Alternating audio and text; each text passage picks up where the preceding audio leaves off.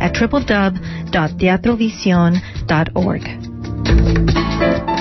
And this is 94.1 KPFA in Berkeley, 89.3 KPFB in Berkeley, 88.1 KFCF in Fresno, and online at kpfa.org. It is 3 p.m. And up next is Cover to Cover Open Book. Good afternoon and welcome to Open Book, Friday's edition of Cover to Cover. I'm Amelia Gonzalez.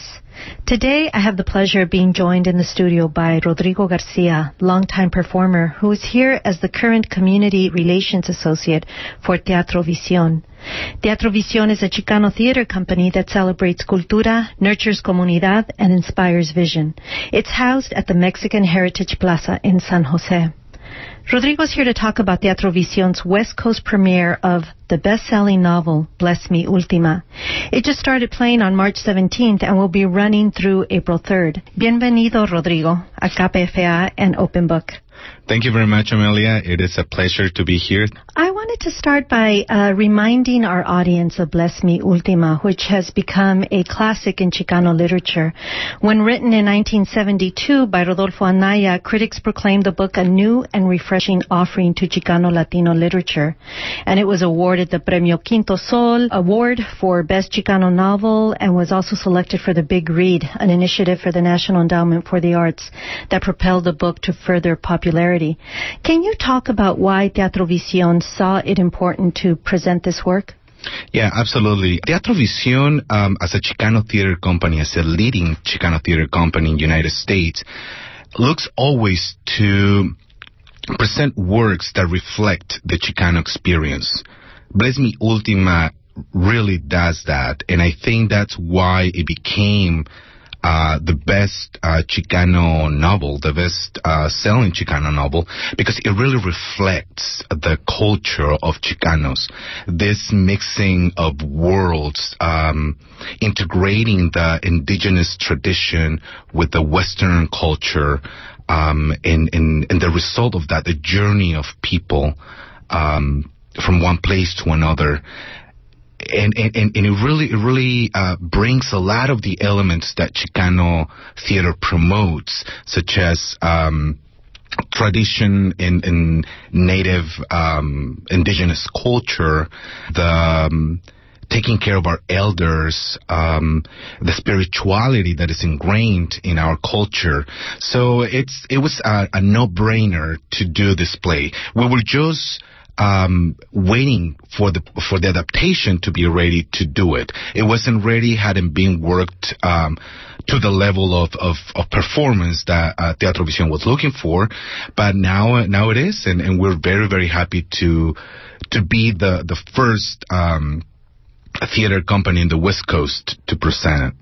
Is this based on Rodolfo Anaya's adaptation of the play? I know that he worked on it and he actually presented it. Yes, um, absolutely. Rodolfo Anaya worked on the adaptation, and the first time it was done, it was at a workshop at uh, Su Teatro. It's um, a theater company in Denver, Colorado. They workshopped the piece there, and then another uh, theater company in New Mexico, Vortex Theater, they did um, a more formal production. And uh, this is the, the again this is the first time that we do that that a theater company does a full production of the adaptation that Rodolfo Anaya worked on.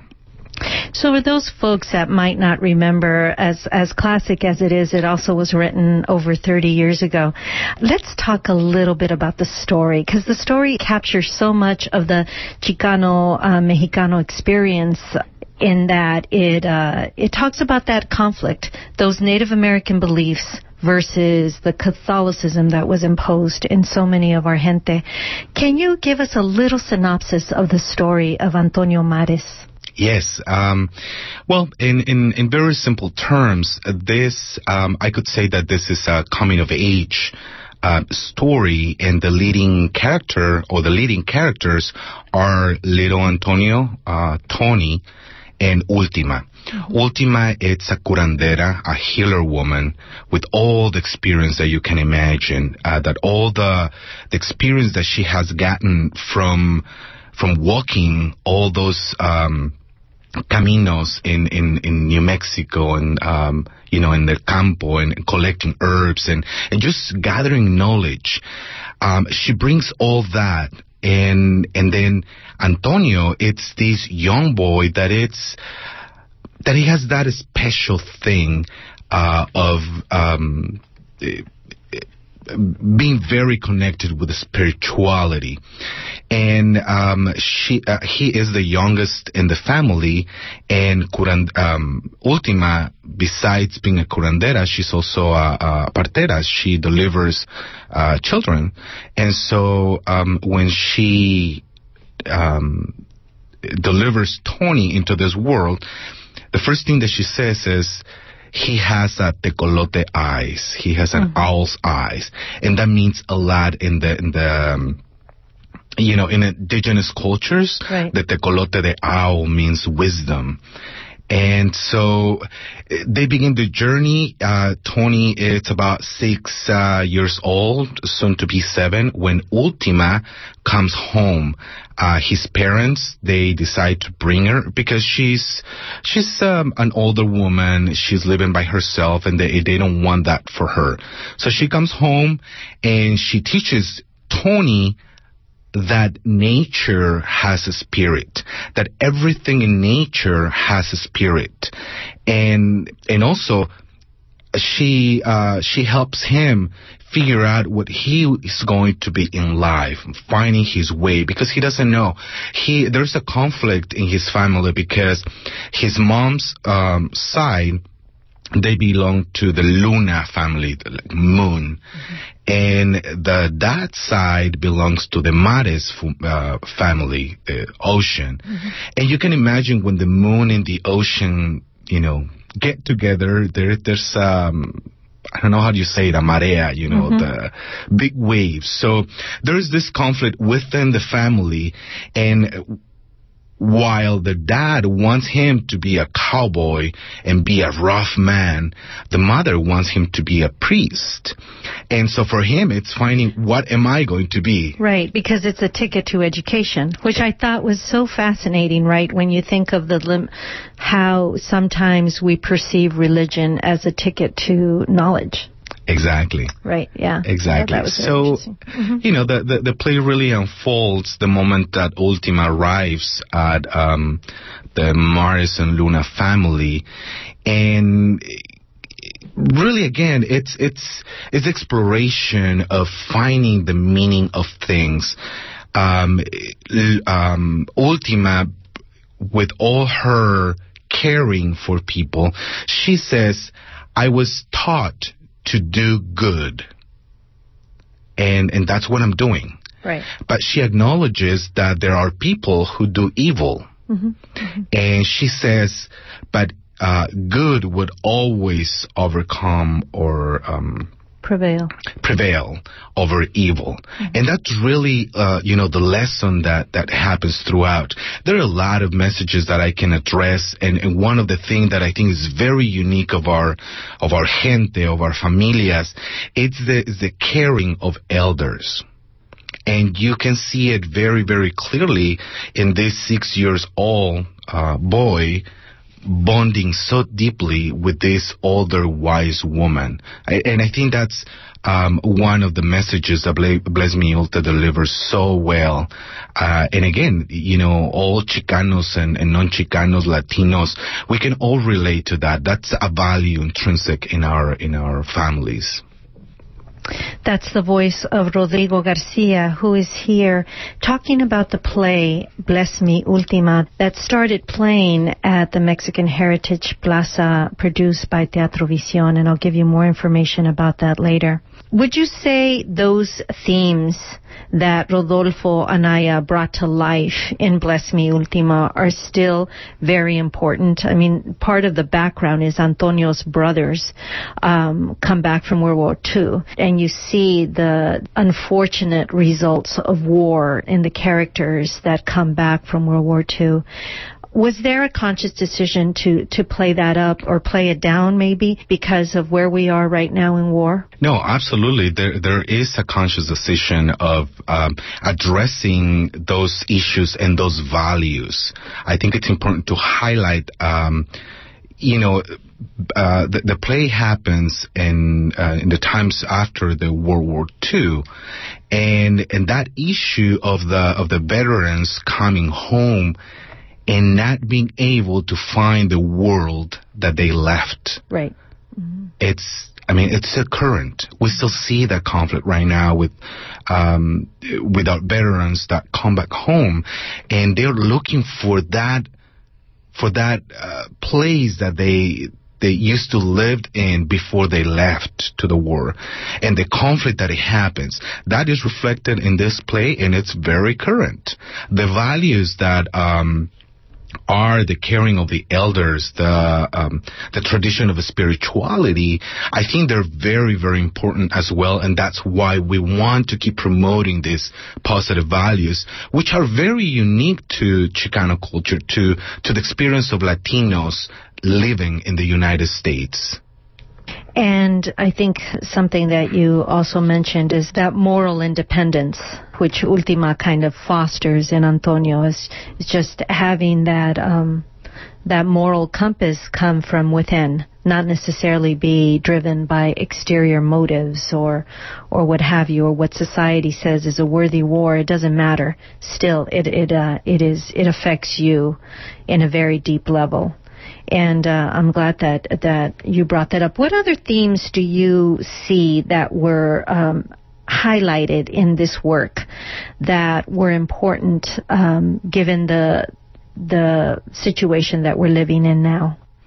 Well, um, I think the you know one one of the other values that exist in Me Ultima is the value of, um, or well, l- l- let me put it that way. Let me not say value, but Bless Me Ultima shows you that in Chicano culture, the spiritual world and the real world are not two separate entities. And um, I like to give an example for for uh, if you say Harry Potter, you see Harry Potter and you see all these magical things happen that only happen in a dimension that is magical. And then you see what happens in reality. These are two separate entities. And sometimes in, in, in works, um, that that touch upon magical realism, they tend to separate these two. It's just magical because it's really not real. And Bless Me Ultima, however, we talk about this spirituality. Bless Me Ultima has a spiritual being, which is the owl that guides her. That's not magical at all. That's real. And that's ingrained in the native cultures. And that's promoted all throughout the play. And I think that's one of the important values too that is very current to our reality um, this uh, syncretismo that happens between the Western culture and the native culture, we still carry it. You know, we still celebrate Dia de los Muertos, and that's you know that's not all Catholicism nor um, native culture, native indigenous culture. It's a current, and that understanding of what it means to us that you know, in the Day of the Dead our our relatives, our dead um, relative, the, the relatives that are dead, they don't come and visit us as ghosts that happen in Halloween stories, but rather they live with us. So it's again, it's promoting those values that are still very, very current. And that only helps helps us to understand who we are within the the the actual not the actual the the um, the current context that we lived in um, in this society. As I hear you speak about that and the, the magic versus reality, I'm reminded by um, Frida Kahlo, who said they thought I was a surrealist, but I wasn't. I never painted dreams. I painted my own reality, which Rodolfo Anaya captures that, and this story of Bless Me Ultima captures that because the magic and reality aren't as separate as as we think, and yet Western society a lot of times tries to put a label on that. What are your thoughts about that? Yeah, I, I completely agree, and I think that quote from Frida Kahlo it's it's right on point because in the society that we lived in, when you're not able to understand the deep meaning, then it becomes something different, something that it, it doesn't exist in our realities. If I don't see it, I don't believe in it. And and for us, however, a lot of that it's is within in our spirit. So it is I guess you know those who those of us who were raised by our abuelas, our our mothers, who who learned those those values when we since we were young, we're able to understand why we put an altar to our you know loved ones who who passed why um, you know why we have all these beliefs that for some other cultures might seem not part of the reality but for us it's it's it's our it's our reality mm-hmm. um, definitely you know bless me ultima reflects that exactly that nature the the the the value that exists within our culture in terms of the spirituality. And that's the voice of Rodrigo Garcia, longtime performer who's here as a current community relations associate for Teatro Visión. And we're talking about Bless Me Ultima, the play that has opened March 17th and will be running through April 3rd. Rodrigo, I wanted to take a minute to talk about your experience because you've been acting and collaborating in many of Teatro Visión's productions and have a long history since you've been here in the Bay Area 1996. From the years of 1974 with the founding of TENAZ, which was the Teatro uh, Nacional de Aztlán, and, and the collaborations with Mexico's CLETA Theater Organization, what is your take on the state of Chicano theater right now? I was born and raised in Mexico City, and I came here when I was already a, um, a young adult. And um, and I, I, and I began to learn um, about Chicano culture and Chicano arts, and and through that I've learned that well, first of all, when I was living in Mexico City, I I knew about Cleta, for example, and I knew, and I was in touch with some of the expressions of Chicano um, art in Mexico City because they they did have uh, um, a lot of influence in the in the culture of chilangos in the city. Right. Um, so I was familiar with some of those things, but I always thought that there were chilango um, driven or or they came out out of the chil- chilango experience. But in reality, you know, this was the influence that the Chicanos brought into the, the culture of, the, of Mexico City. So I was familiar with that, but I never I never understood what it was like and, you know what the, the the Chicano movement was really about. When I come to the United States and I have this cultural um, clash between being an immigrant and, and here facing the Chicano culture and not understanding why Chicanos, some of Chicanos do not speak Spanish and I wasn't able to communicate in English. And that was, uh, that created some, some issues in me. But then I, my challenge was, okay, you know, I need to learn who they are so I'm able to relate to them if I, I can do it. So I began to learn about more of Chicano culture and I, and I found all these similarities between my own experience and the Chicano experience. In the arts, uh, for example, I learned that there was, a, uh, in the 70s, there was a big movement, like you mentioned, with TENAZ, which our artistic director, Elisa Marina Alvarado, was part of that movement with um, Teatro de la Gente. And, uh, and I think at that time there were a lot of groups that promoted, uh, the, the Chicano culture through theater. And I think it was just, um, I guess a consequence of, of any social movement that when it's in the height of, of the movement, there's a lot of going on. At this time, there is a Chicano uh, theater going on. I think there are not that many groups that are doing Chicano theater right now. Um, and again, that's, that's just a consequence of any movement.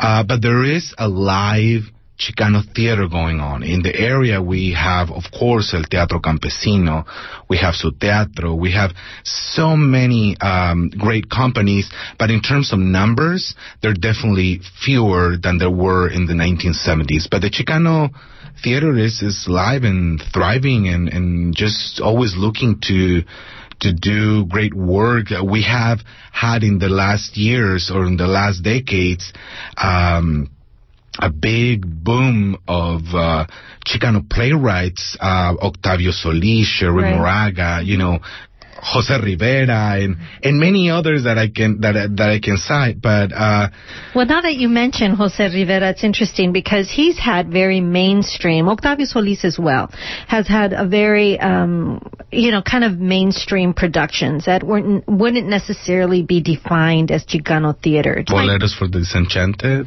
Yes.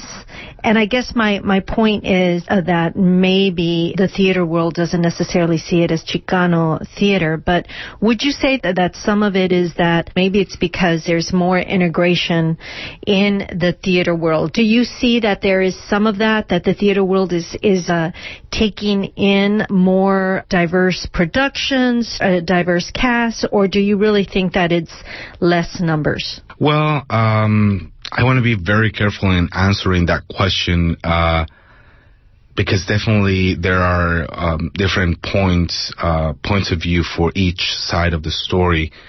In my own experience, what I've seen um, in going to national theater conferences is that people are now embracing more multiculturalism, that including obviously Chicano theater, Latino theater, or, or however we we want to call it.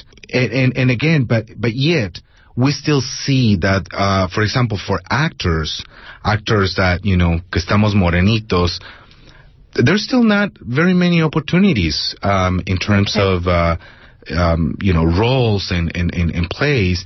You go to any audition in, in large audition in, in the Bay Area, for example, you see great talent among Latinos.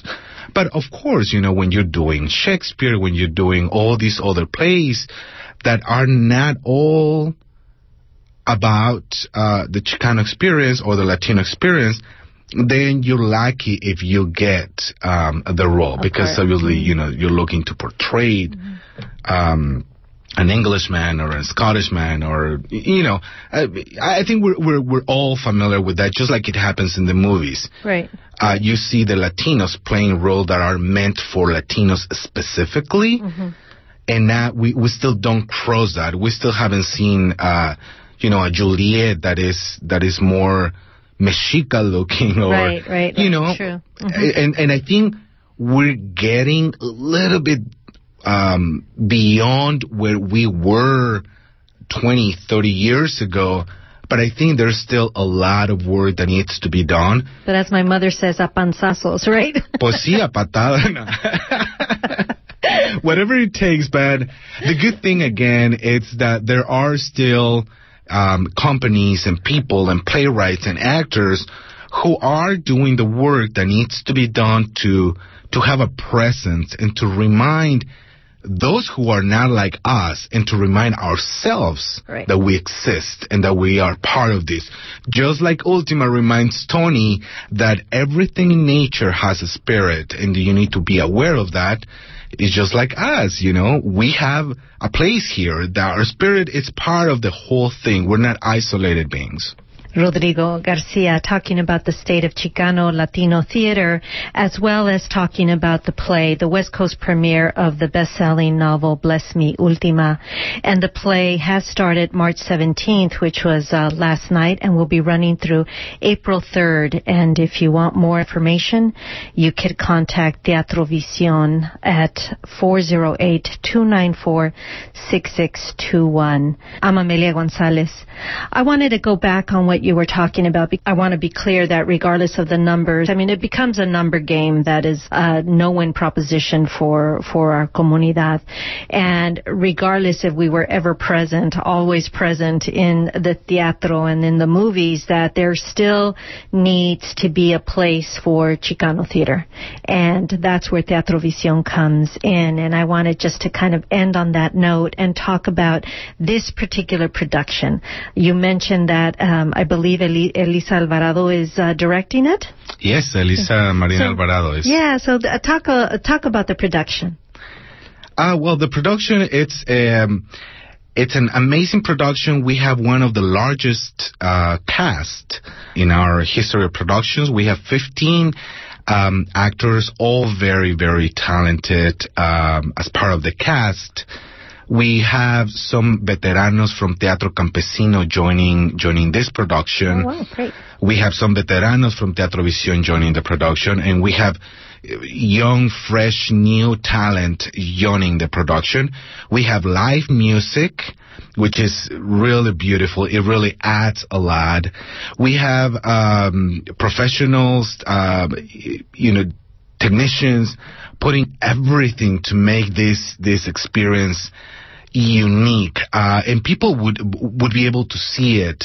That um, the play, for example, in terms of the stage, it's very minimal. We're accomplishing a lot with lights and projections, but it really brings that essence of of the spiritual part that exists. I just want to say that visually the play is astonishing.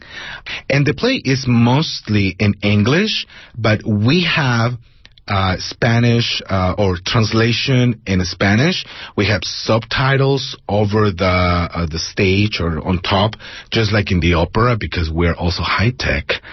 I think uh, Teatro Visión is, is really really proud of this production, as as all the others that we've had, and, and we just keep you know getting better and better and better and better.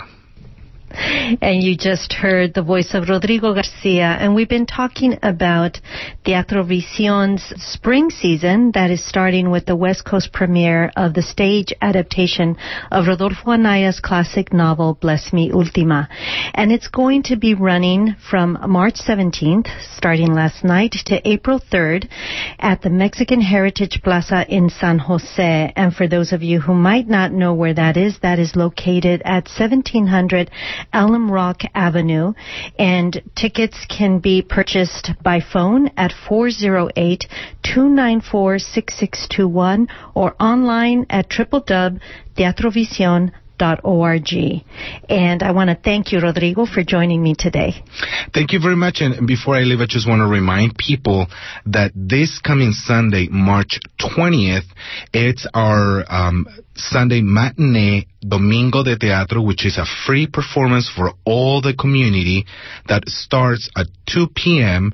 And we strongly advise people to arrive an hour early so they can get their tickets because it is a first come, first serve basis. So we look forward to seeing everybody at the show. And again, that was Rodrigo Garcia. Muchísimas gracias, Rodrigo, for joining me today. Ha sido un placer. Gracias. And you've been listening to Open Book, Friday's edition of Cover to Cover, and I've been your host, Amelia Gonzalez. Thanks for listening.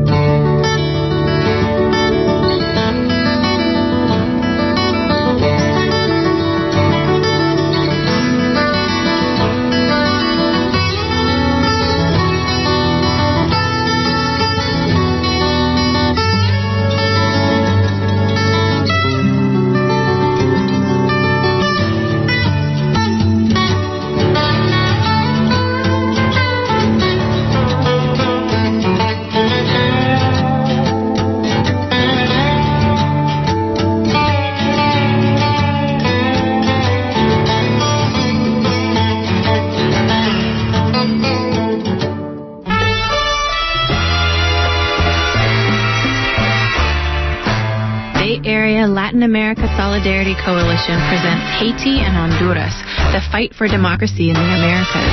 on Sunday, March 20th from 5 to 7 p.m. at the San Francisco Friends Meeting House, 65 9th Street between Market and Mission Streets near Bart Muni Civic Center Station.